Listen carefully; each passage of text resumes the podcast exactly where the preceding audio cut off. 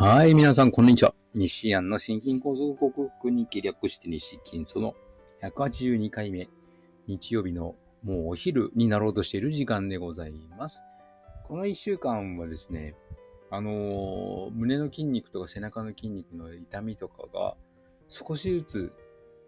軽減されているのを実感しました。一日の仕事の終わりに、あれ?痛いなとかチクチクするなと思うのが常だったのですけども、最近はあまりない。特にこのにしゅうかんぐらいはない。確かにあちょっとだけ背中の筋肉突っ張るなとか、だるいな、疲れやすいな、あるんですけども、だいぶいい。血圧も脈も、最高血圧と特に脈は下がりつつあります。右肩下がり、最低血圧の方がまだはちじゅうだいこうはんとか、たまにきゅうじゅうが出るので、いまいちなんですけども、まあ、ビタミン E の効用でひゃくになったりしなくなりました。あとグルタチオンでしょうね。グルタチオンですから、はい、大きく変えた点というのは、グルタチオンの効果が非常に出ている。うん、いい感じです。そろそろ運動も毎日続けたい感じですね。今日は久しぶりの日曜日なので、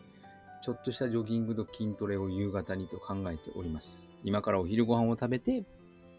ちょっとコストコに買い物に、ギリシャヨーグルトと、プロテインはもういつも買ってますので、ギリシャヨーグルト、そしてギリシャヨーグルトのオイコス、ナチュラルチーズ、で エムシーティー オイルですね。エムシーティー オイルをあのボトルで買うようになったら、だいぶ朝のオイルコーヒーが楽に取れるようになりましたので、でそれもいい感じに過ごせています。はい。で今日の日曜日は午前中何をしていたかというと、Midjourneyという画像作成 エーアイ の使い方を少し学び、娘が絵を描くの好きなので、それであのもうそろそろ エーアイ に絵を描かす技術を身につけなさいということで、もう、えー、iPhone エスイーツー のスマホをいちだい彼女のために用意してますので、それに、えー、Discord というあと Twitter のようなチャットができる、メッセージのやり取りができるアメリカでのその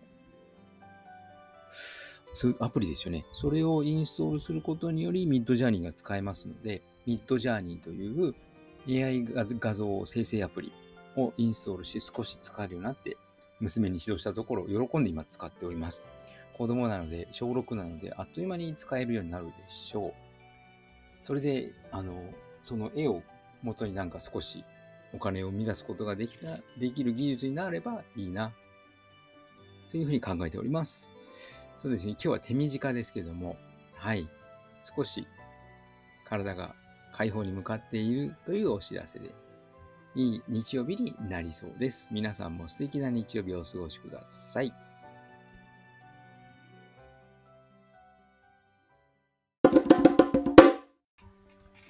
はい、お送りしてきました。西安の心筋梗塞克服に略して西金は、